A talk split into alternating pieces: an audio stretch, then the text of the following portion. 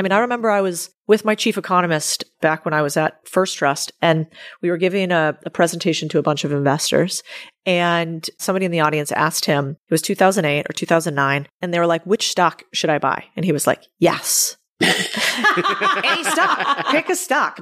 Attention is power, and creators harness it better than anyone else. But they're not using that attention to create the biggest impact possible and are vastly undermonetized.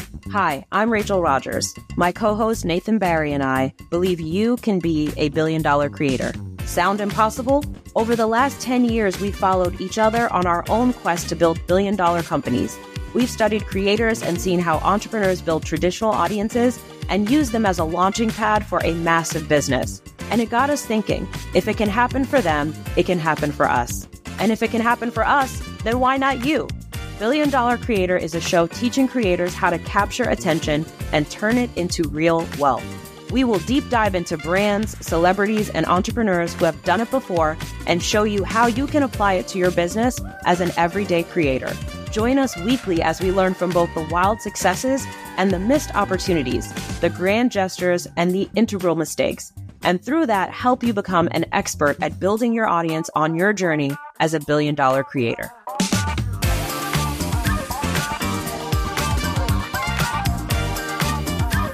Okay, so Codie, you've built a pretty epic content business, and I want to start talking about that of how, as a creator, you've actually staffed your team and built, you know, the logistics and flywheels behind the scenes to create the amount of content that you do. Well, it didn't start out that way. Started yeah. out with one person. I ran the business not as a business, just as a hobby. It was a blog for about a year plus. Then I got my first hire. That first hire's name was Nikki. Shout out Nikki. And she basically was a jack of all trades, did everything and, and helped me figure out, was this actually a business? Should we sell something? or was this just a newsletter that we were going to go grow called Contrarian Thinking? Can I pause you for a second? Tell me. How are you making money during this time? Zero. Oh, uh, like otherwise? Yeah. I was running a, a private equity fund with okay. three other partners. So you still, you had another business basically. Okay. Yeah. Because I, I, feel like people always have that question of like, how are you doing this for free? You yeah.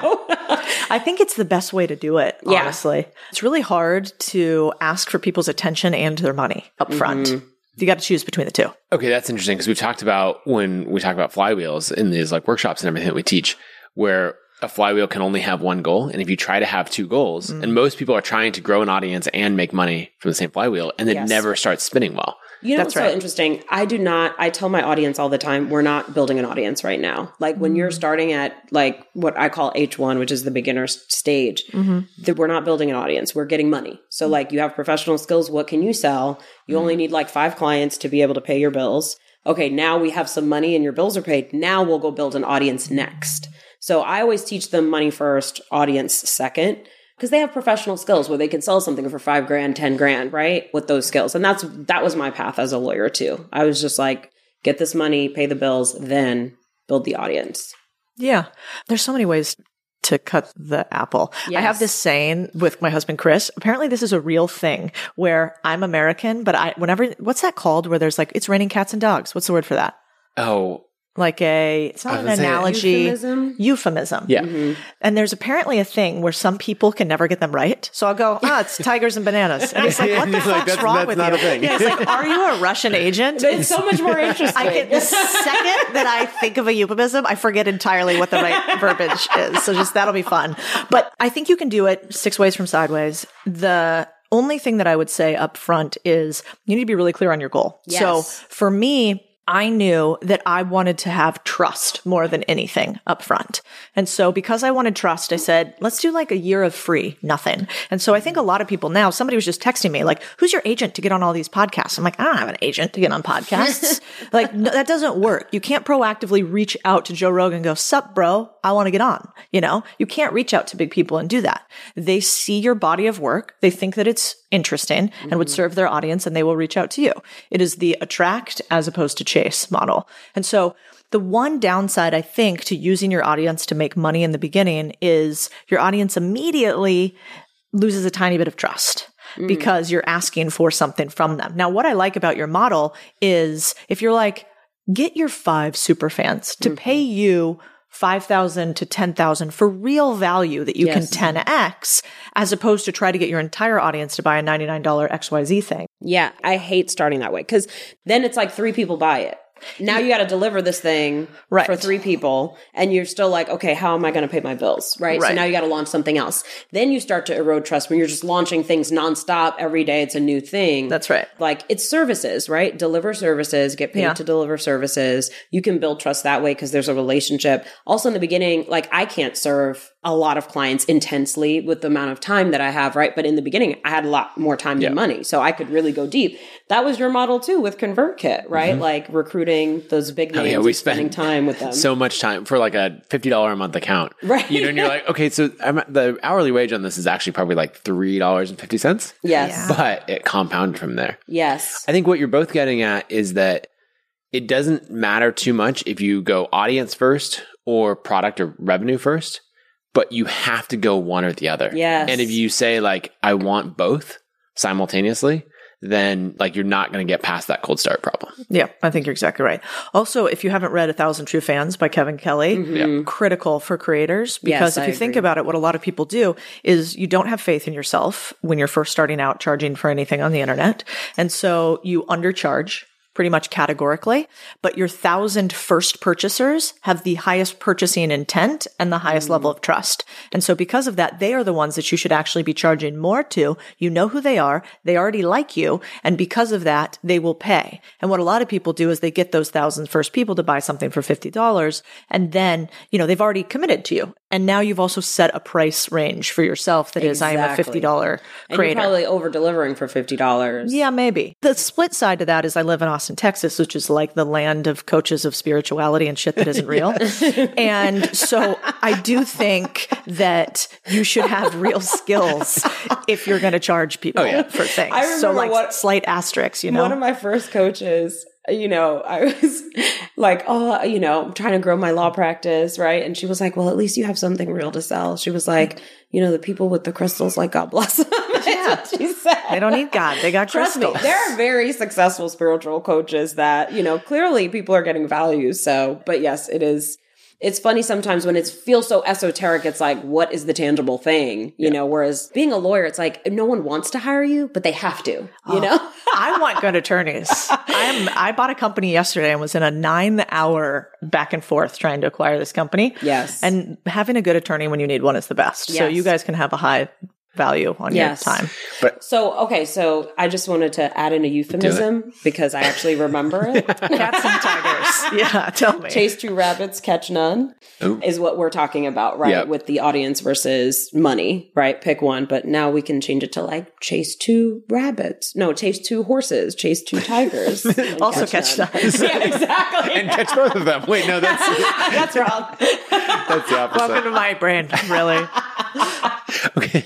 So building what what I think is interesting if we decide we're choosing audience first or product first. In this case, you chose audience first, right? That's what we're going to do because you're making money somewhere else. Yes. And and a lot of people might say, "Hey, I can do audience first because I'm using my tangible skills in my case as a designer, freelancing Yes. to, you know, that's paying the bills. So now over here I can just focus on audience growth." But what I'm curious about is as you get to this bigger scale, right? If you want to produce the amount of content that's going to get like I imagine Joe Rogan like still scrolls his phone on Instagram Reels like a bunch of other people do. And so probably a lot of guests come from people that show up, you know, in that feed. Yep.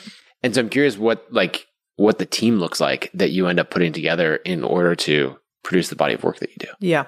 There's basically two levels we had. So after we went with one person, the next level is the generalist level. And that's the mm-hmm. same in every business. First, you hire generalists. Well, first, you do everything. Then you mm-hmm. hire generalists. Then you hire specialists. Then you do nothing and let the specialists replace the generalists. And that's how every business I've ever run typically goes. And so that second level was we had a team of generalists. One of them was like a content head at the time. One of them was in charge of the actual operations of the business. And one of them was in charge of the product. So at that point, I think we had a community.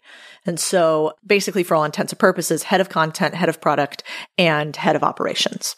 Then I would say we did that for about a year and a half. And under those people, we started to hire underneath them. Mm-hmm. I always hire my highest two 1st and let the highest two Mm-hmm. I agree. hire those underneath them. Yep. Every time I haven't done that, I've regretted it.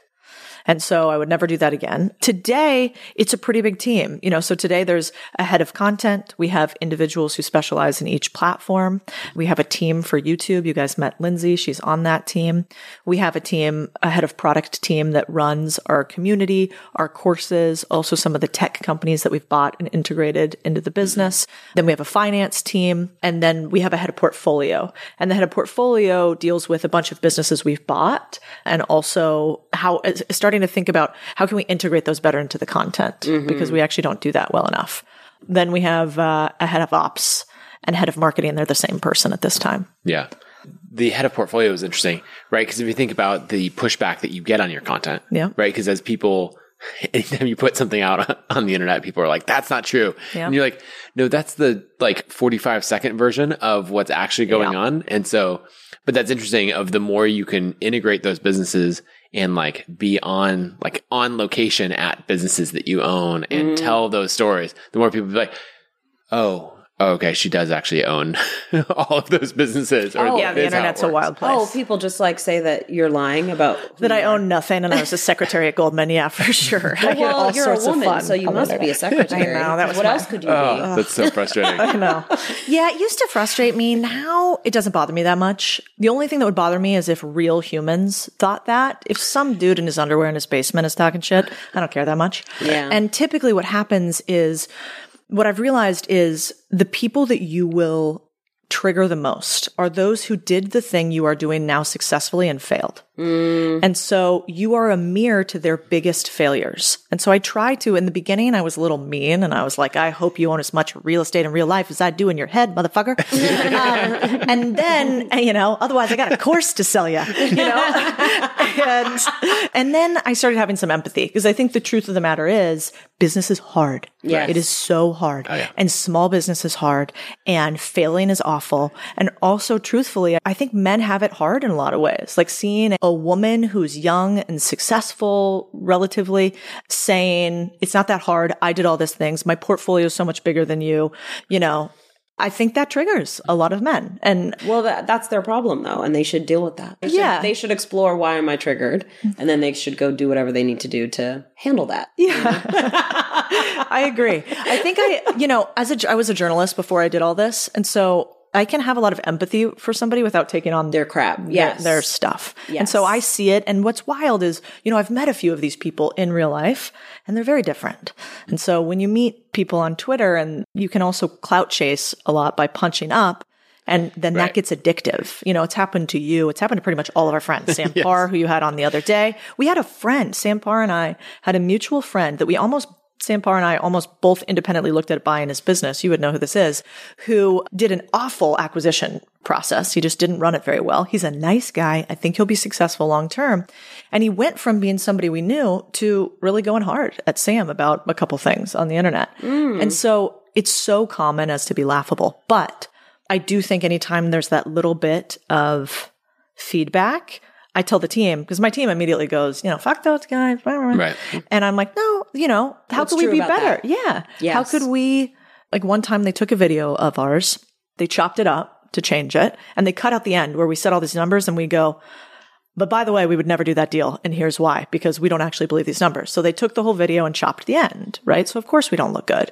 And I said, well, you know, maybe we should think what would happen if somebody only watched the first 30 seconds of our video. Mm-hmm. And so how can we like internalize some of this? And that's something I'm thinking about a lot more. My, my last little tangent on this is I think that it's fucking criminal that we have normalized in this country that it is better for me as an investor to take your money at 2 and 20, which is the rates, and invest it and make me rich and you 10% mm. as opposed to teach you how to do it yourself. Take mm-hmm. no percentage over the long term and you can go and grow. Yeah. We on one hand say, yeah, fuck Harvard, fuck universities. They're so expensive. They don't teach us anything. And then on the other hand, we say, no, please don't teach us things and please don't don't have mm-hmm. people pay to teach us things and instead take my money and give me 10%. percent mm-hmm. And so to all those people, I just say, let's look at the math. You guys are into math and the math shows that categorically it is Sometimes they're not into math.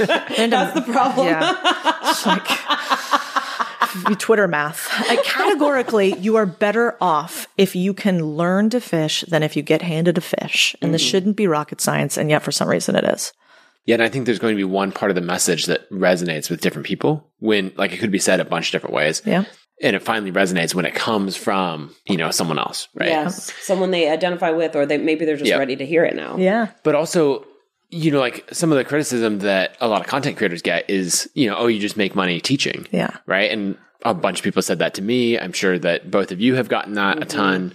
Or another side is like, oh, this course is so expensive or this content is so expensive. Yeah. And I'm like, most people are paying like $30,000 a year or more to go to college and for some entirely bullshit class. Correct. and you're like, Where like, the professor doesn't even care and like doesn't have the experience that we Yeah. have, right? Like And then at the end, they buy the t shirt. It's like, what? exactly, You know? And then don't get a no job. content creator is also coming back later. He's like, hey, could you uh, contribute to the alumni fund?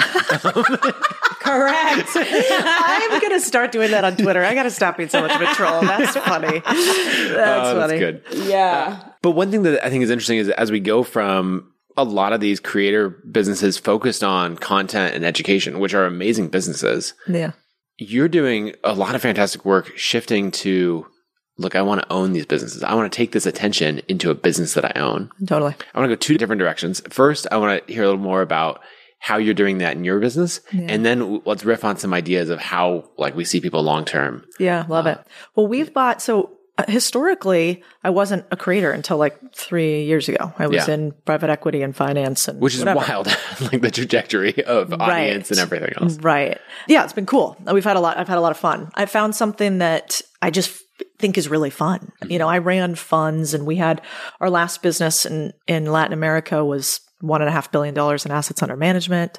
That was a company called First Trust, and then we grew a growth equity private equity fund at a company called uh, at the time it was Cresco Capital. Then it became Entourage Effect to you know 160 ish million dollars in private equity assets. And so, you know, I got lucky and worked hard in order to have some success in prior degrees, Yes. like you did in, in law too.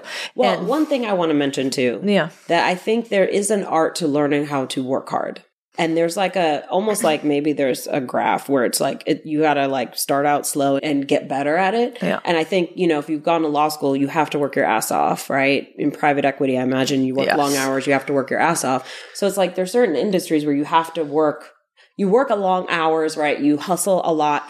In law, right? Like I cannot make a mistake. I will lose my license Yeah. with certain mistakes, especially preventable mistakes. Like it's not a thing. So if you're up all night, you're up all night, right? That's what you have to do. And so, you know, like starting a business becomes a little bit easier because you know how to work hard. And I think I think that's something we don't talk about enough. Like some people have never done that. And not working hard just in general. Like a, a lot of people put in long hours and I'm not saying that, but I think there's something too like learning how to hustle, learning how to have a high level of responsibility for the work that you're putting out. All of that I think helps you as an entrepreneur, like where it doesn't feel so like it's not insurmountable because you're used to that intensely hard work, you hmm. know, and long hours and high responsibility.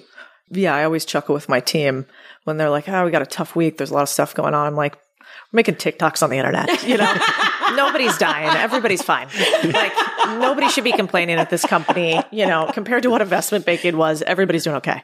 And but I think you're right. There's, you know, I sort of think about it as you have this compounding ability to withstand pain over time. Yes. If- That's exactly what I'm speaking to. Yeah. Exactly. So the more pain that you touch means you have a compounding ability to withstand it. And it's sort of like how do people uh, become immune to certain types of poisons? How do vaccines work theoretically? Right. They work because you get small doses of them continuously over time. It doesn't feel comfortable. You usually get sick, but at some point that compounding exposure leads to immunity. And so I think that's the same thing with hard work. If you continuously expose yourself to a small amount of hard work and you ramp it up, then at some point you become immune to it. Yeah, and it becomes easy, right? Because I remember the first semester of law school, I literally was in the bathroom crying in Oh, between sure. classes. Yeah. Like I was like, I don't know. I was like, you know, graduated summa cum laude and then went to law school and was like, I'm an idiot. I'm halfway through the semester. I don't know what the hell this guy's talking about. Yeah. Are you even working if you haven't right. cried? What is yeah. mens rea? I still don't understand mens rea. yeah. I totally agree. So we, so now I think we were talking about the, the business ecosystem. So how we started this out is I had all these boring businesses that I have invested in over the years while I was in finance. So we just stacked a portfolio just like you would with stocks, right? And What um, caused you to buy the first one? like misery in finance generally.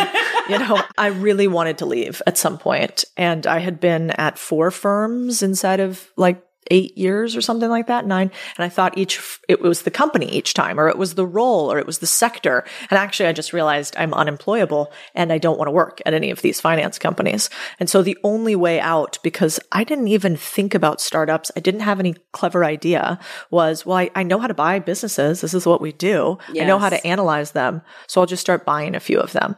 And so I did that until I sort of by accident grew this portfolio big enough where it started to replace my salary.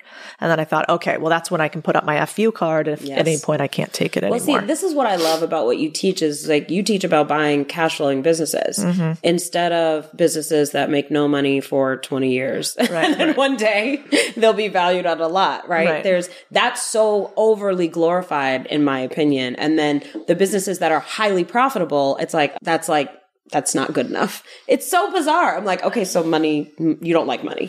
that's what you're saying. I do think that's shifting right now. It is. With, yes. with interest rates being as high as they are, there's a lot of people who are now investing for cash flow. Yes. Or they're saying, oh, I'm not going to do that particular deal because I can buy corporate debt at, you know, or, or do, you know, private money lending at these rates. And so, like, I think it's shifting with interest rates in the moment. Yeah. Mm-hmm. You know, I think we were part of the normalization of Right. boring businesses, as I termed them, and cash flowing businesses and pushing back on the establishment and saying, no, I don't think you have to sleep on your sofa for five years in order to be successful long term. Yes. I think that is a way, and I commend the people who will do that. But I think you can also have cash flowing businesses with a normalized life that is also a healthy life Yes. to some degree. And the fact that this was so, that had so much pushback that I got on this is actually fascinating It from a psychological society perspective of we've turned like American exceptionalism and American hard work into we must have the highest ROI with the least amount or with the most amount of pain in order to be successful, aka unicorn startups Mm-hmm. and billions of dollars raised. Well, that's coming to, to roost right now. Yeah. Yes. And we're going to see a bunch of these founders. We're going to be able to pick up a ton of talent. So if you're a creator right now and you have a audience, great time to hire. It is a great time. It's to so find true. founders to insert into your ecosystem. we're so hiring true. right now for the first company we'll ever have really. I bought the company and it's not a big company and we're going to incubate it with a couple million dollars. And I'm on a CEO search right now to find the person who's going to run this. And this will be like, try to be my ConvertKit, my big play in my space. And the talent that we're getting is incredible because people are like, wait, boring businesses, an audience of 5 million, 100 million views a month. This is intriguing hmm. because what most people don't realize is 40 cents of every dollar spent of VC money goes to PPC. It goes to Amazon, Facebook, and ads by and large. Pay per s- click for those who Exactly. so if that's the case and you can replace that with a high intention audience, mm-hmm. man, that's really intriguing. Exactly. I completely agree. I always hated the like hyper focus on startups because I felt left out of that conversation because I never could have gotten in the game if that was the only option. Right. Yeah. The only option was play this game for five years. Like I couldn't even do internships in college unless they would pay me. Yeah. You know what I mean? Like just I was not in a position to not work, right? I always had to make money since I was 14 years old. So I it was not an option to like do something where I didn't get paid for long periods of time. And I think that's true of my audience as well. I think it's true of a lot of people of color. So I like that we're shifting and getting more of a focus on how can you make money right away today? Even just buying a business that's already cash flowing, that already has customers. You don't have to start it from scratch. So I like that we're looking at what is the easier way instead of always finding the hardest way. you know, it doesn't have to be painful. I also was like having kids from six months into my entrepreneurial journey. So I also was never in a place where I could just only work, you know? Yeah. Yeah, that's a level of respect.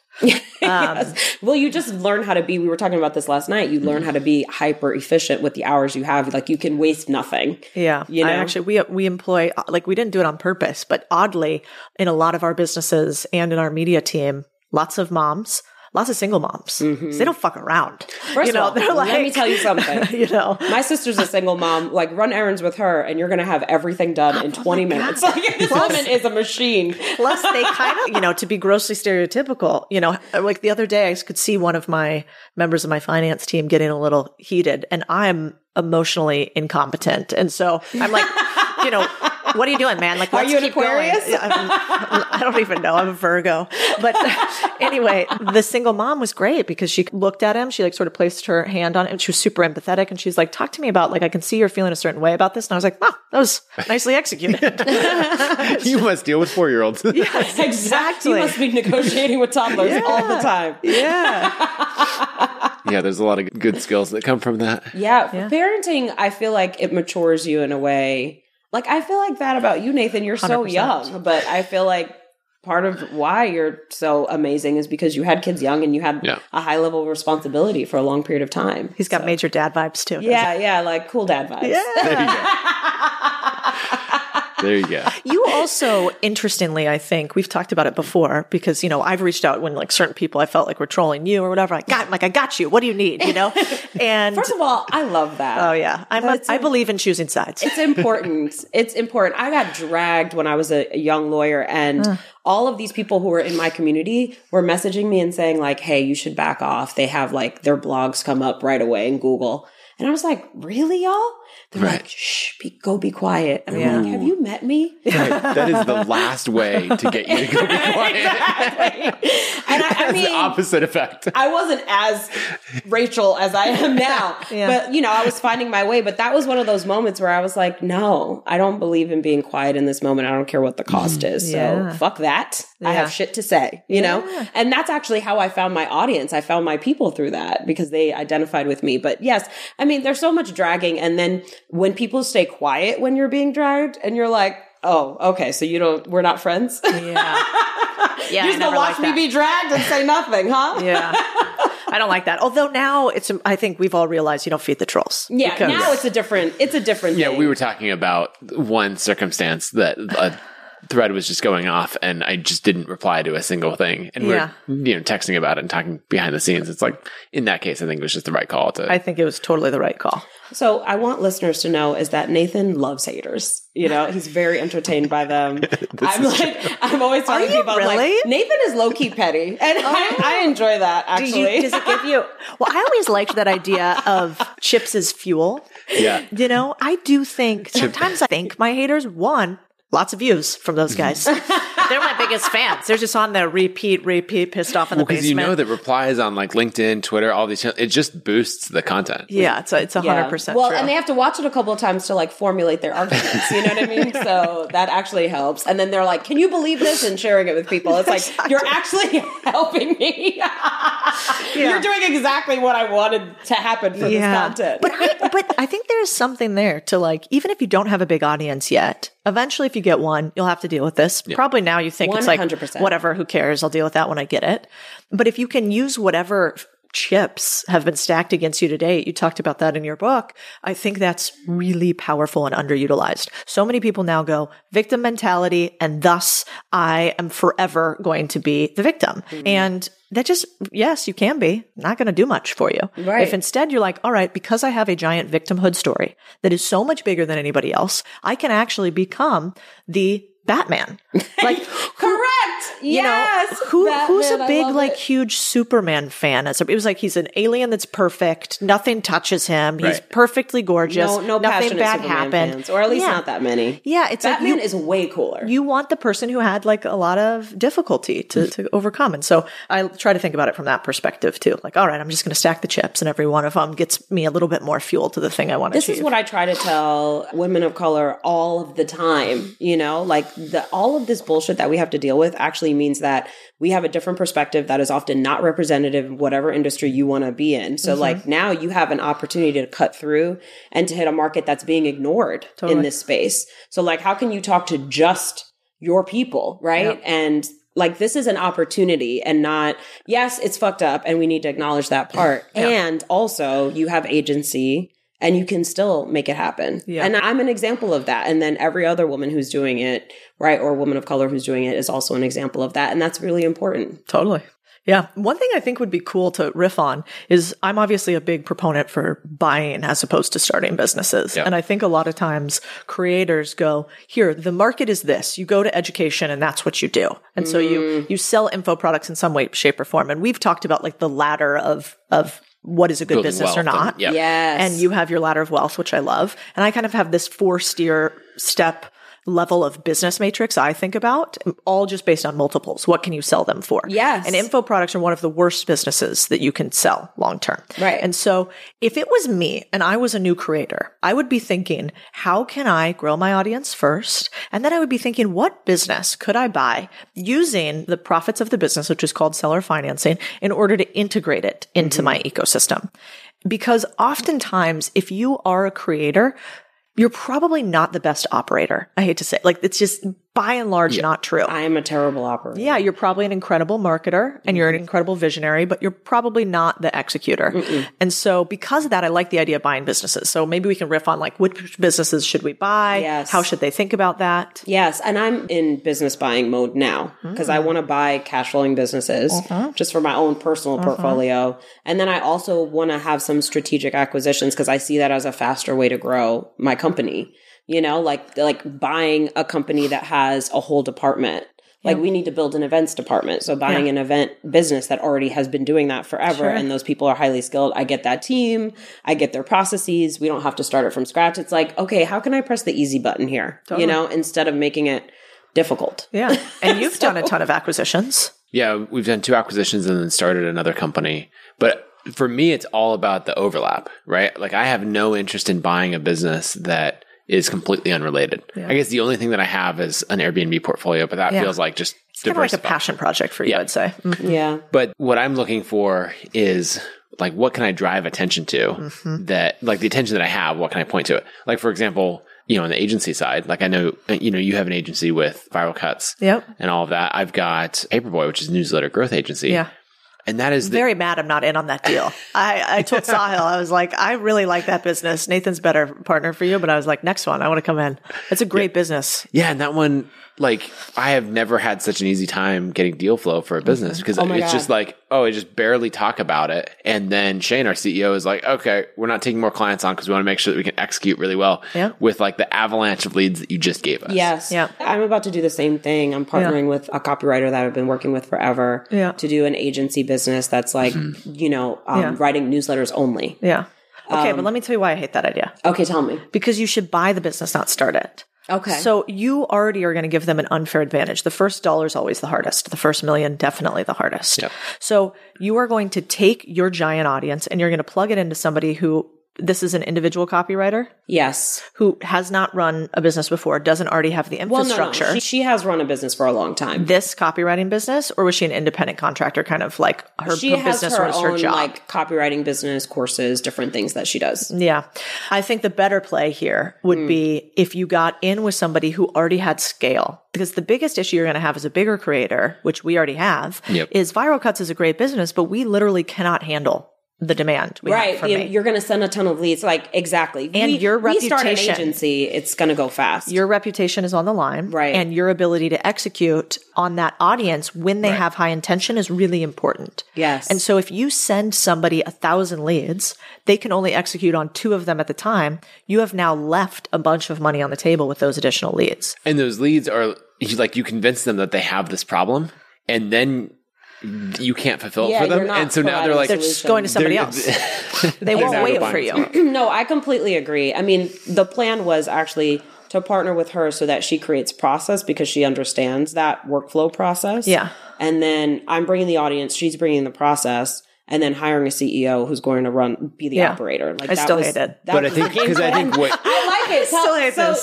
so how would you? So you would buy? What would specifically would you buy? Well, we could play this game because you could tell the same. I'd be interested in your take too. I'll tell mine in 30 seconds. Agencies are a dime a dozen. Right. Th- There are so many of them, it will baffle you. If you saw the amount of agencies that I get in deal flow every single month, it's in the hundreds. So the problem with most entrepreneurs is we like things fast, right? Yes. So we're like, here, fast, solution, go. What sucks about acquisition, you do nothing but like take some pain for, let's call it 90 days, six months in your due diligence phase where you're analyzing people. But that three to six months that you wait, if you can then acquire a part of a company, meaningful part of a company, 20, 30, 40, maybe 50% of the company that already can handle your scale day one means you mm. don't lose any of those additional people. Now, if this woman's awesome, you can plug her into your acquisition Yes. and she can be part of it. But if you already have the audience and we know that right now lead gen and distribution is the most powerful thing, why not just buy it? Do you disagree with me on any of that? I, I, this is a great idea. All right. Well, now you can tell it's Codie's fault. I, I will write you a check on. I, so I, I totally agree with it because I it gets into like Michael Gerber's The E Myth, where he talks about the different roles that an entrepreneur plays. Where if you have someone who is the technician in the business, Yes. right? They're an amazing copywriter, designer, whatever it is, and they have no ability to scale the business because it's an entirely different set of skills. And so, like, I think that's super, super smart. That was one thing with Paperboy, Shane, who we hired as our CEO and, and brought in as a partner, right? He had scaled multiple agencies to, you know, a few million a year in revenue. And so it's like, okay, you know how to do this. Mm. Yeah. It's not that you are a technician. You're actually the manager and you're the operator. And that's the only reason that I would start it because we had that person. Otherwise, I think the acquisition makes way more would sense. Be the better route. 100%. Yeah. And I even think, you know, if like I was talking to Austin Rief about it, Yep. right? And he's looking at a bunch of businesses like this. And I basically said the same thing. Like, we should maybe find a CEO or really great operator. That's always key. I never do a transaction without having an operator in place Yep. because then you got to run it. You're buying a job. Yeah. But the second that I have that, I even want to have them acquire their first clients or their first employees to make So sure can- it works. Right. You know, as opposed to it's just, it's do you want to go knock on a million doors or do you want to buy the regional developer that already has knocked on all those doors and has the clients? Mm-hmm. And so it's just scale. What's an example of a creator who's made one of these acquisitions that's like a perfect fit for their audience that's blown up really well? Well, it depends on what you consider an acquisition, but Prime isn't owned by Logan Paul. He owns a percentage of it. He got mm-hmm. plugged into a company that already had all the manufacturing, already had all the operations and back end, and he probably owns, I don't know, 5 10% of that. But 5 10% of what will be Many arguably billions. a billion dollar business is much better than a bunch of $1 million businesses. What's Prime? It's like Gatorade. energy Okay. drink. Yeah. Okay. Yeah. And the the same thing is true actually if you dig beneath the the soil a little bit for most of these big celebrity companies, they're not cold startups. Like mm-hmm. even The Rock, for instance, with his Teremana tequila. I was like, God, this is such a su- successful company. What's what happened here? And basically as I pulled beneath the surface, I saw, oh, well actually these two individuals that he started the company with already had a tequila company and a tequila brand and they sort of I don't know this. I assume that what they did is rebrand part of it. And they were multi time successful uh, entrepreneurs. I can't remember which other tequila company or alcohol company they sold previously. The other one was like head of distribution for Southern Glazer's. Somebody will tell me if that's right on the internet, but some portion of it. And, and so The Rock kind of bought an asset and then branded it and And distributed added it. the rock to it. Right. And so I think a lot of people do it, but they don't talk about that. Right. I Uh-huh. mean, so Ryan Reynolds did that with both Aviation Gin and Mint Mobile, Yeah, right? he both. bought he Yeah. bought a minority stake in each one, substantial. You know, he's not buying like one or two percent. He's buying, I think, thirty percent Yeah. of each one, and then you know, like these are established businesses. The product works well. It's well loved. Yeah. Well, I was talking the other day with my friend Mike Chandler, who is he was on that TV show with Conor McGregor where they help fighters get ready behind the scenes and supposedly he's going to UFC fight Mike Chandler and he's a UFC champion and amazing dude. And and I was talking to him about I'm like what does your portfolio look like? What are we working with here? And so he owns a percent, I won't say how much, of a company called Cram, which is like uncrustables, like protein packed uncrustables, Okay. peanut butter and jellies. And and they're like healthy, good for you. And he's a really big family man. And so I was like, this is an interesting model, but we have to make sure that this company can scale enough for you. Because, you know, when I was talking to the CEO of, of Cram, he's like, Michael Chandler, 5x our online sales in one year. So I think with a lot of creators and celebrities, making sure they get compensated for what mm-hmm. they bring is really hard to do. Mm-hmm. Companies will not agree with you on it up front. Mm-hmm. You need to structure intelligently for like earnouts or milestones based on performance, most likely. And, and then you need to be really careful what you offer. I mean, I just got into a tiff the other day with a, a company that I was working with because they wanted a percentage of my royalties for life on one business that we have. And I was like, I will burn down this business before I do that. Like I will stop, like no way. You know, you can have a percentage of what we do together while we are working together. But the second that we are no longer working, that will not exist. And so there's a lot of complexity, like Taylor Swift and Scooter Braun. Right. Yeah. But there's a lot of deals that I haven't done because I'm an IP lawyer, so I read the contract. That's so, lawyers are so underrated. I'm telling you, I remember Some that- unfair advantage there. Yeah, yes. There's a Seinfeld quote where he talks about lawyers as like, he's like, lawyers are basically the people that read the instructions for Scrabble. you know what I mean? And they know how to, they know the rules and then they know how to work around them. Yeah. Right. And I'm like, it's so true. So yeah, I read contracts and I'm like, yeah, no. I was just talking to somebody about like Creative Live, like back in the day, I did it and somebody else, they had done a bunch of courses on there as well. And you know you get royalties for a long time but i read the contract and i negotiated it and they their lawyer wanted to play hardball. So i was like okay i'm going to do it but i'm going to give you like nothing Yeah. you know what i mean? Like i'm not giving you any of my good shit because oh, Yeah. they own it. And then now for other creators they're licensing out apparently. I don't know how true this is but this is what i've heard that they're licensing out this person's content. Like the content that could be the subject of books courses all kinds of stuff. And now she no longer owns it. So and i'm like no i read the fine print Yeah. I'm not fucking around. It's really smart. A good attorney in anything you do in life, whether you do a startup, buy a business, Yes. do a contract, is probably some of the best money I've ever spent. And every time I go cheap on that, I regret it long Yeah. term. So if you believe in yourself, believe in the fact that money speaks one language and that's contracts. And if you do not understand the language, you need to find somebody who does. yes. This reminds me of Master P randomly, mm. but he tells a story about how, you know, he was like selling CDs out of his trunk and trying to make it. And he got a like offer for a record deal for a million dollars. And he said no. And his brother was so mad at him. He's like, Are you out of your mind? You're turning down a million dollars. And he was like, Bro, if they're willing to pay me a million dollars, how much do you think they're going to make? We're not doing that. So eh, if I recall, he was one of the pioneers of like starting your own record label Yeah. and producing it yourself. And that's more of the long game, but you make way more money in the end, right? So there's a trend here, right? This is similar to you turning down the Spotify deal, right? Right. Like, yes, there's a lot of money on the table, but there's a lot more money behind that. So let me wait and see what it's going to turn into. So it's about like that delayed gratification sometimes. And I have heard from friends of mine who've sold their companies and they maybe sold it for like, let's say 25 million. Yeah. I have a couple friends who've sold in that space, right? In that realm. And it's like, it's a good amount of money, but it's not, I'm never going to work again money. I mean, it can be for some people, but for most creators, it's not. Yeah. I feel like you have to get to more like 50 million to be like, okay, now I'm done, right? Yeah. Because now you got a couple million that you live off of, which is around what I'm looking for, right? uh, so, so like, I'm not selling my company unless I'm done after that. I I'm not going to sell it and then still have to go hustle. Fuck that, Yeah. you know? And I mean, I, there is something to be said. You could sell it, make some money, let that parlay into the next thing that you then sell for the multiple that gets you free, right? But I think uh, there's a lot of people who talk about selling their companies, which seems so sexy. It's in the news. It's like you've exited, blah, blah, blah. But then there's so much regret, it seems, after the fact for a lot of people. Yeah. Do you ever regret not taking the Spotify deal? There was a time when like things got really hard, maybe six months or so after that. Yeah. And my like advisors had told me like, Hey, kudos for turning this down. I just want you to know that like the next year is going to be very painful for reasons that you don't realize. Mm. Right. As like team members leave who are not happy that we turned down the deal, like a cascade of things. Yes. Right. And they said like this is going to get way harder before it gets easier. Interesting. And they were a hundred Was it right. was it the market conditions or was it the fact that you turned down the deal where people on your team were pissed? People were definitely pissed.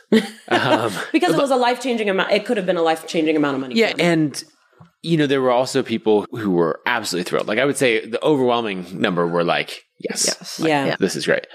But yeah, there, there are people who who were definitely upset. But I think you then end up with all of these like hard moments in the business, Hmm. and also like you know just in that running a, you know, audience online business, COVID was really interesting where like we had a bunch of churn early on and a crazy amount of growth, like the highest month of new revenue ever and the highest month of churn ever in the same month. Wow. Right. And then, so you have this huge boom and then there is sort of like this, I don't know, like softening of everything Yeah, a year off. later. Right. And Shopify talked about that where they thought, oh, e-commerce has accelerated, you know, by three years, like all at once.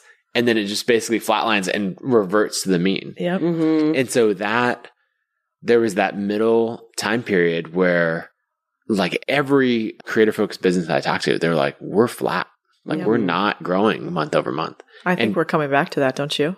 I mean, we'll see. I don't know how to predict it, but yeah, it's going to be interesting.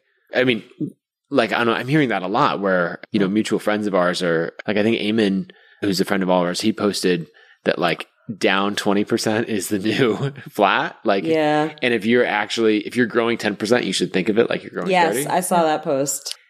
And I think that that's really interesting. That's not at all what we're experiencing. Like we Yeah. actually last month had our best month of like net new MRR ever. And so I'm like, it's hard to tell what's a macro environment versus what's within Yeah. your control. Yes. Yeah, I think it's too soon Yeah. to tell. But at least, I mean, in our little microcosm of a portfolio, I definitely see the first signs Yep. of stress. Mm, And some businesses, I mean, that's the beautiful part about having multiple ways that you make money. yes. And, you know, I'm just not a type of person that sleeps well when I think I could go bankrupt. You know, some people are like, do one thing and that's it. And you're an idiot if you don't. I'm like, the thing is, I like to sleep. I think I think do one thing to get to what I tell people is like do one thing to at least get one thing to to Yeah, to profitability. dollars, right? Yeah. Yeah, mm-hmm. and then if you want to add other things, it makes sense. But people who try to add twelve things in the beginning, now they're chasing twelve rabbits. Yeah.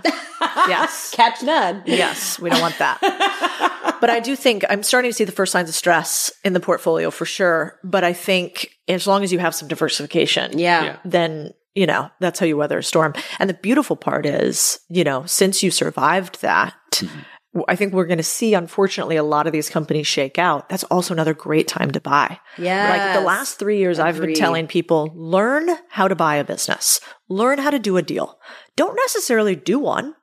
Like learn because the second there starts to become real shock in the market, that's where you pick up deals. And you don't have to be the smartest deal maker in the world. If in 2008 you bought a house, you were probably doing pretty good. I mean, I mm-hmm. remember I was with my chief economist back when I was at First Trust, and we were giving a, a presentation to a bunch of investors.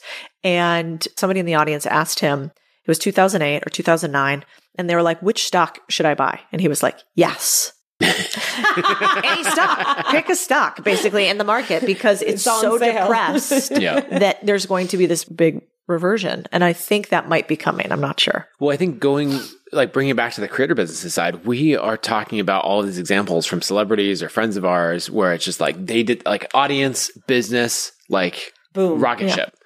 And there's all of these examples that actually don't work out that way. Yes. And so I'd love to dive into why that happens. Like Hello Bello, the from Kristen Bell and Dax Shepard, that just went bankrupt like a week or two ago, right? And so mm. that was not a you know tequila from the rock where it just took off. And I think a bunch of people like you hear about it when uh, someone so celebrity launches this brand, and then many of them just fade off into the sunset. fizzle away. Yeah. So Yeah, why do you well- think like some of them work and some of them just don't? Well, we were looking at this beforehand, and I think I had invested in a company back in the day who got an offer from Laird Superfood to be acquired. Right. And this company at the time, I told them I think you should probably take it because it wasn't operating very efficiently. They ended up passing. But what's interesting, if you look at like the Laird Superfood stock chart, because it, it went public from the time that it went public, which looks like that was in, you know, probably five years ago, Yep. four and a half years ago,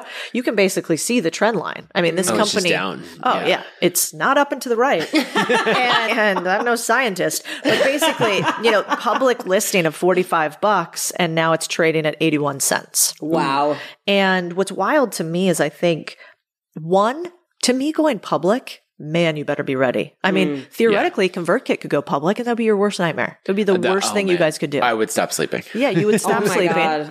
And it's attractive. You know, I, I was Right. talking to this with our friend Andrew Wilkinson. I'm like, are you mm-hmm. sure you want to go public, man? Right. It's going to be brutal. And what is going to happen to your stock price, which is what happened, is it's going to have a pop because that always happens at IPO, not always, often happens. And then it's going to, it's going to come down and it might then rebound incredibly well, but often it doesn't, which is the same exact thing that happened with You also can't- Honest Company. Yeah, you also can't talk about things in the company anymore. Right. Right. Right? Like talking to the CEO of Thinkific, Greg, or talking to Andrew or these other Yeah. publicly traded companies.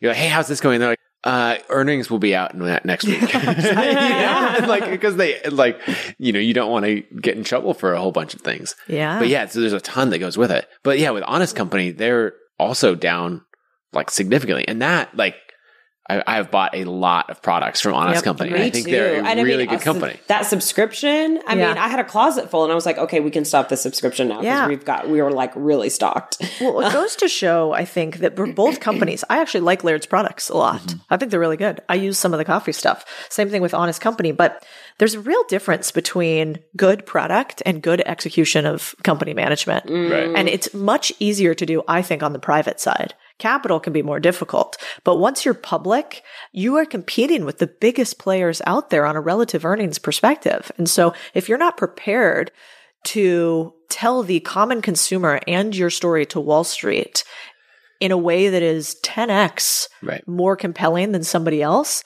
the market will not benefit you. and you have two customers in that case. You have Yeah. your actual customers that support the business, and then you need to be marketing and selling to Shareholders. investors and, Yeah. and shareholders. and your Yes. Employees. yeah, so you, you have three you have three. Yeah, Yes. it's really tough. So I don't. I doubt anybody listening is considering going public. But to me, I would need to be prepared to sell before I went public. Yes. having and we took companies public in cannabis, and you could see how those companies did not well. Mm. Like you know, we took a company called Harborside public and did an incredible series of acquisitions and mergers into that company, and like we could look up the numbers and see what's real. And I have no insider information. I'm not a part of it anymore. But at the time, we like tripled revenue basically with these acquisitions and the stock was down like 75%. Like what the, you know? And so I think it is really one, you have to pick your right product. Then two, you got to understand money. How do you fund it? And then mm-hmm. three, if you're not the creator, the operator is so key. Who can be your execution to your distribution? Yes, I agree. One of the things that I love that you've talked about is I feel like this was recently with the economy shifting. You talked about how like during when we're doing really well, I stockpile, right? And so it mm-hmm. looks like Yeah. people are like, why aren't you spending any money? You know? yeah, or like, why didn't we raise at you know Exactly. a crazy valuation in 2021 when Yeah. money was just being handed out? Yeah, exactly. But you're like, listen, I've got a nice pile. I'm not worried about this because I know I, I can fund the company through it. Yeah, you play your own game. Right. So at, at one point, you're going to look really dumb for not raising money. Yeah. And then two years later, you'll look really smart. And then two years after that, you probably look really dumb again. and then later, you look really smart. And this is just like oscillating around as you're just like steady progress Yep. in a pretty predictable and boring way. Yes, because the thing is, is if a market is down now, right, it's going to go back up. And now you're fortified when you get through that process, right. You go through that tough time and you learn how to navigate the company through it, probably get more efficient in that process as well. Get better at marketing because now the lazy marketing's not working anymore. Now you need to turn up the dial, right. And then you do those things, you get back to the core basics. And then when it goes back up, you're ready to crush, you know, and highly benefit from that swing. So you just got to know that's the game you're playing. Like, so that, I mean, I'm not losing any sleep with this economy because I know I have cash sitting. Yeah. You know what You I mean? And I know I'm going to be fine getting through it. Yeah.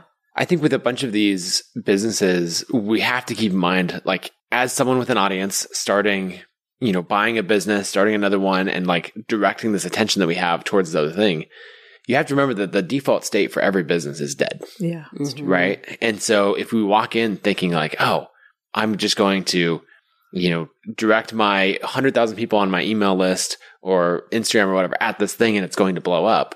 It probably will blow up and not in the positive way. Like the default state is that, you know, operators, it's not going to work out, right? The customers are going to end up unhappy. This is going to blow back on your reputation in some way, mm-hmm. right? All of those things. And so you have to go in with a plan for every part of this. And I think the celebrity brands that don't work out are the ones who are just like, oh, she did it, so I will too. Yeah. And like and copy that without realizing that like you have to plan for all of these eventualities or, you know, hire a team that has either already planned for it or, you know, we'll plan for it. Yes. Yeah, we always joke at my companies about like my Sauron's eye, which is like just what a nerd I am. But you know that like I'm pretty cool. Like it only really focuses on one area at a time, and like you're not going to get that much attention except if the red flags start coming, and then Right. like you don't want this over here because then your life's going to be kind of miserable. But I think a lot of creators and celebrities they don't have that anymore. They don't have an easy ability to see into their business. They don't have the crystal ball, and the crystal ball is actually really simple. It's mm. like a scoreboard with KPIs that you understand drive your business or don't drive your business, and red, yellow, green. Yep. Is it working towards what you want to do? And as long as you have that as the, you know, founder of the business and you're monitoring it, I mean, I'm a crazy person, so I do daily, but daily or weekly at the highest level. And then you can drill down into the underlying businesses. Then you can Sauron's eye where you need to. But, but I've never been a good enough operator with my businesses underneath to just set it and forget it for like a year. Mm-hmm. Like, see ya, here's the cash and I won't talk to you in a mm. year. There's typically always some direction needed, even for the companies I have Right. CEOs in. Yeah, I think that you're coaching, right? Like you're coaching and you're directing because you've Yeah. seen things that your leaders haven't seen yet. Yeah. So you're like, hey, this over here, this is a problem. What's your idea to fix it? 100%. Do you guys not have a a, good cash idea. balance Let's that you guys keep? like, is there amount of cash that you guys like to keep on hand? Do you think about runway, burn rate? I don't allow it to go below this level. Anything like that? Yes, What's yours? it's a couple million. But is it a relative percentage to the business? Like, We used to keep it Yes, rel- it's like, yeah, it's a good amount of runway. I can turn anything around in six months, is kind of how I see it. Mm-hmm. So I'm like, if I have at least six months, I prefer more than that. But yeah. then, you know, I'm good because that's enough time to make a pivot. Yeah. If, if needed, which I've done before, right? Like For sure. multiple times. I've been in business for 13 years. So you see some shit and that it makes you a little like you're unflappable because you've seen it and you've gone up and down before. So you know, you know how to navigate it. I'm not saying nothing can take you out, but it's also like if it's going to take me out, right? It's not going to be because it's not going to catch me off guard basically. And I, I have a plan. So that's what it is. Yeah. So, and then also I think, like you say, diversifying is, is important because it's like business over here and then a piece of real estate that there's a lot of opportunity there that I'm like trying to decide, am I going to make a move now or wait, you Yeah. know, for the next upswing? So it's like there, you have other ass when you have assets, you have options. So having assets and different asset classes, right? It's just like businesses. You have a portfolio of businesses. You can have a portfolio that's business, some real estate, some stocks, some different things that allows you to, you know, navigate like, okay, what moves do I need to make? Totally. And trusting yourself that you'll know what moves to make or you'll you'll have the relationships and the advisors you mm-hmm. can call to say, what moves should I make? This is what Yeah. I'm thinking, you know? Totally. What about you? Yeah, so I worked really hard to get first it was like three months of expenses in the bank because when you're bootstrapping a fast growth company Oh my God, that takes forever Yeah. in the beginning. Lord and then you got to pay taxes on it and you're Yep. like oh man this is i'm i'm keeping especially as a we were a pass through entity before and so then like even the things you're holding in the bank you have to pay taxes on it as if you distribute it but we worked hard to get that and then we've basically maintained that all the way until it got to be uh, like giant amounts of money and Yeah. so like right now we keep eight or nine million in cash on hand Yeah. but convert's doing three million a month in revenue Yeah. and so that's the way we thought about it. And I was continuing to increase it as a like maintain that ratio. And I've actually stopped because I think that the there's a bunch of things where the money can be like better put to work in the business. 100%. And so now it's sort of like the business continues to grow and I'm maintaining more of a fixed amount of cash and Yes. Yeah. am reinvesting the rest. Exactly. That's the same. That's how we Because do it. the other thing, I think it depends on the type of business, right? ConvertKit is recurring revenue from Yeah. 51,000 individual customers, Right. right? Our biggest customer is like 0.3% of our revenue. Wow. And so it's very diversified. Yep. And it's also not a seasonal business. Right. If you were running like a direct to consumer ecom business and you made like half of your money in Q4 from like a really good holiday season, Exactly. you know, or if you're running a course business and you do one launch a year or two launches a year, right? Like you better hold on to more cash. Yeah. Yeah. Yeah. Yeah. I think about the same thing. I tend to think in these boring businesses, I really like people to have six to 12 months of cash on hand. So, because the like 43% of all businesses fail because they run out of cash. Yeah. And so I like a lot of runway for those businesses. Well, the more runway, the more peace of mind you have, the better Yeah. you sleep at night. Yeah. Um, but I think in a business like yours, like a fast moving tech startup, it's not the most efficient use of capital. That's for sure. Thankfully, you're private, so you can do what you want. You don't get the, the big pushes to do distributions. I think the other thing is make sure that you are like you have access to private or like a line Lines of credit. lines of credit. Yes. Yeah. Yeah. Because that's the thing that I've actually been in this position. Like you get offered lots of lines of credit when you don't need it. Yep. And then when we were in that like scaling phase of ConvertKit where it really would have taken the pressure off to have that line of credit, it was like, oh no, Very that hard to offer's not on the table anymore. Exactly. You have Can't to say it. yes to capital when you absolutely do not need it and you just say yes and let it sit. And like we would use it like just like pay these bills through it and then just pay it off every month just Yep. to have it and keep it on tap. Yep. So that when we do need it, it's sitting. And it, I got that advice years ago and thank God I did because then when those offers came in, I'm like, yes and yes. I'll take it all, you know? Right. Just You'll let pay it a, sit. pay a little bit to have access exactly to that. exactly Yeah, so sense. that because it's also part of your safety net right you've got like your cash now you've got certain lines of credit you got other assets so you're just kind of creating options you know Yep. so yeah i feel like so much of the like talk about the economy is just being spooked i mean i feel like i, I worked at bear stearns when it went down Wow. I was literally there like the day that they were having the conference call. I was an intern, you know? I was like a legal intern. and that conference call where they were like, well, so here's what's happening. And I was like, oh This my is not a God. I business felt horrible for everyone. And I was not in that position because I didn't actually have a real job there. But I feel like it was really just rumors that Mm. create that. So I feel like sometimes like what is your advice to creators and entrepreneurs to like not get spooked and to not let the talk of the economy make them feel like it's almost like we can manifest losses, right? When they're not necessarily there. It's like the economy can be doing what it's doing, but it not necessarily affecting you right now. So don't manufacture that it's affecting you. Maybe pull back on some spending, but Yeah. what's your thoughts on that? Well, I mean, I was at Goldman during the crisis, and so I definitely still have PTSD from that. You know, I, I remember the cardboard boxes and the security guards shuttling people out. So I am a protect the house kind of person. Right. Yes. And I think in environments like this, because we do have a venture fund also where we invest in tech companies that basically support boring business infrastructure. So ConvertKit would be a great example. So, mm-hmm. you know, old email newsletter business turned sexy with ConvertKit or Yes. Shop Genie, which basically helps auto mechanic shops come Right. online a lot more easily. So we invest in these businesses. They're usually the, the tip of the spear for seeing friction in the market. And so because they've raised the most capital and they're most highly levered, they're the first place where money starts to dry up. Mm. And so typically what I'd say is instead of like feeling any emotion about it, I just look at the numbers. Like what are these companies raising at now? Are they being able to raise as easily? What are interest rates at the banks? Oh, all of that's kind of trending in a negative direction.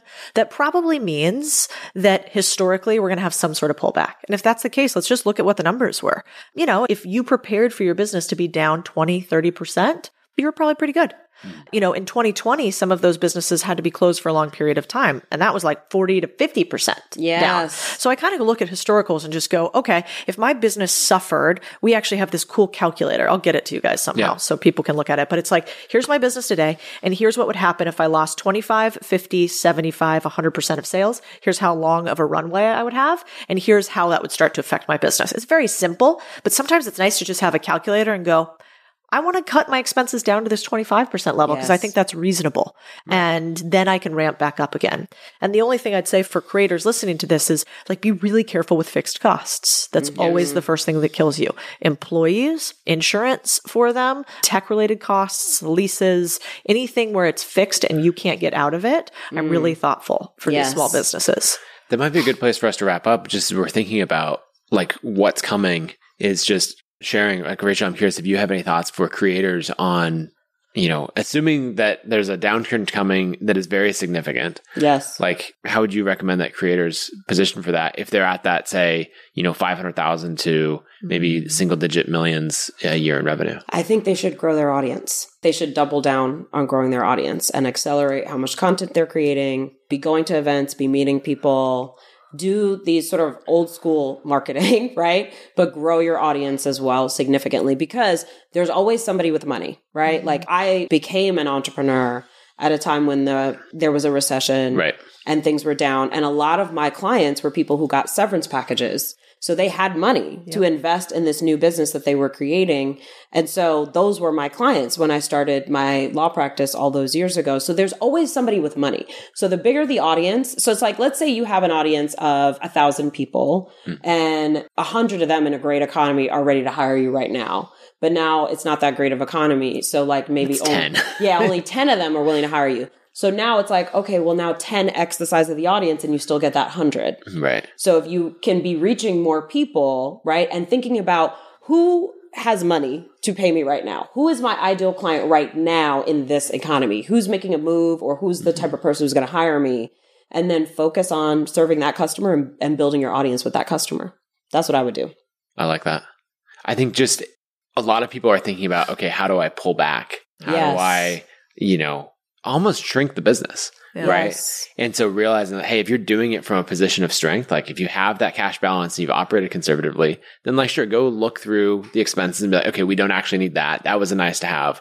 But then say, hey, this is the time when everyone else is being fearful. This is the time for us to really scale. Mm-hmm. And if someone's like, hey, I'm not spending on advertising anymore, or, you know, I'm not going to get out and travel because we're saving on that budget, then you're like, finally the market's not competitive. Let's go. Like I'm going to get much cheaper CPMs. I'm going to scale up. and Yeah, this. exactly. true. What are the opportunities that this recession is creating for you, right? This, you know, troubled economy. What opportunities is it creating and how can you take full advantage of that? Yeah. Yeah. And I also think you really should every market either has has one driving component, fear or greed. And if you realize that every market has fear or greed as a driver, then your messaging really needs to differ. So in a greed based market, like let's call it 2021, NFTs are growing like crazy. Oh Everything's making all the money in the world. Uh, greed is the driver. And so your marketing messaging should be focused on something that is greed based. In a market like this, where there's a lot more fear in the market, then you want to lean into that side. And it doesn't mean you have to play to some Machiavellian instinct, but it does mean that you have to have context. If you go to a room full of a bunch of people that just got laid off and they go, this is how you're going to make a bunch of money today, they're not primed for that. Right. It's like, here is how you protect yourself from ever having this happen to you again. Yes. That is the same product, potentially two very different messaging. Exactly. I mean, that's what we did during COVID. We said like, okay, so let's talk about how do you grow your business or just keep building your lights on, yeah. business right during a recession. So like it's the, I'm teaching the same content but the story at the beginning and the name of the webinar is now different. Right. Right to speak to the experience that they're having right now. So it's just, you know, it's basically do the same shit you're doing, right? Like Yeah. do what you've always been doing and stay focused on your customer because that's where the answers are. Yeah. Metal is just easier to bend when it's hot. And so figure out whether you are in a cold or a hot environment and adjust accordingly. Yes. Yeah. Okay. I think that's good. So thinking about that, like lean in gr- and grow the audience and then really read the room and adjust the messaging. Same Yes. product, but adjust the messaging for what the environment is. That's good. Codie, thanks for hanging out with us. Thanks. This is fun. Where should people go if they want to check out all your content and subscribe to the newsletter and all that? Contrarian thinking is probably where everything is. On there is anything you want to learn about boring businesses and buying them, and also a free newsletter. Two of them, actually. I love it. Thanks for hanging out. Thank you for tuning in to this episode of Billion Dollar Creator. If you enjoyed this episode, please like and subscribe, share it with your friends, and leave us a review. We read every single one. If there is a company you want us to profile on Billion Dollar Creator, send us a message on social media and we will consider it. Thank you, and we will see you next time.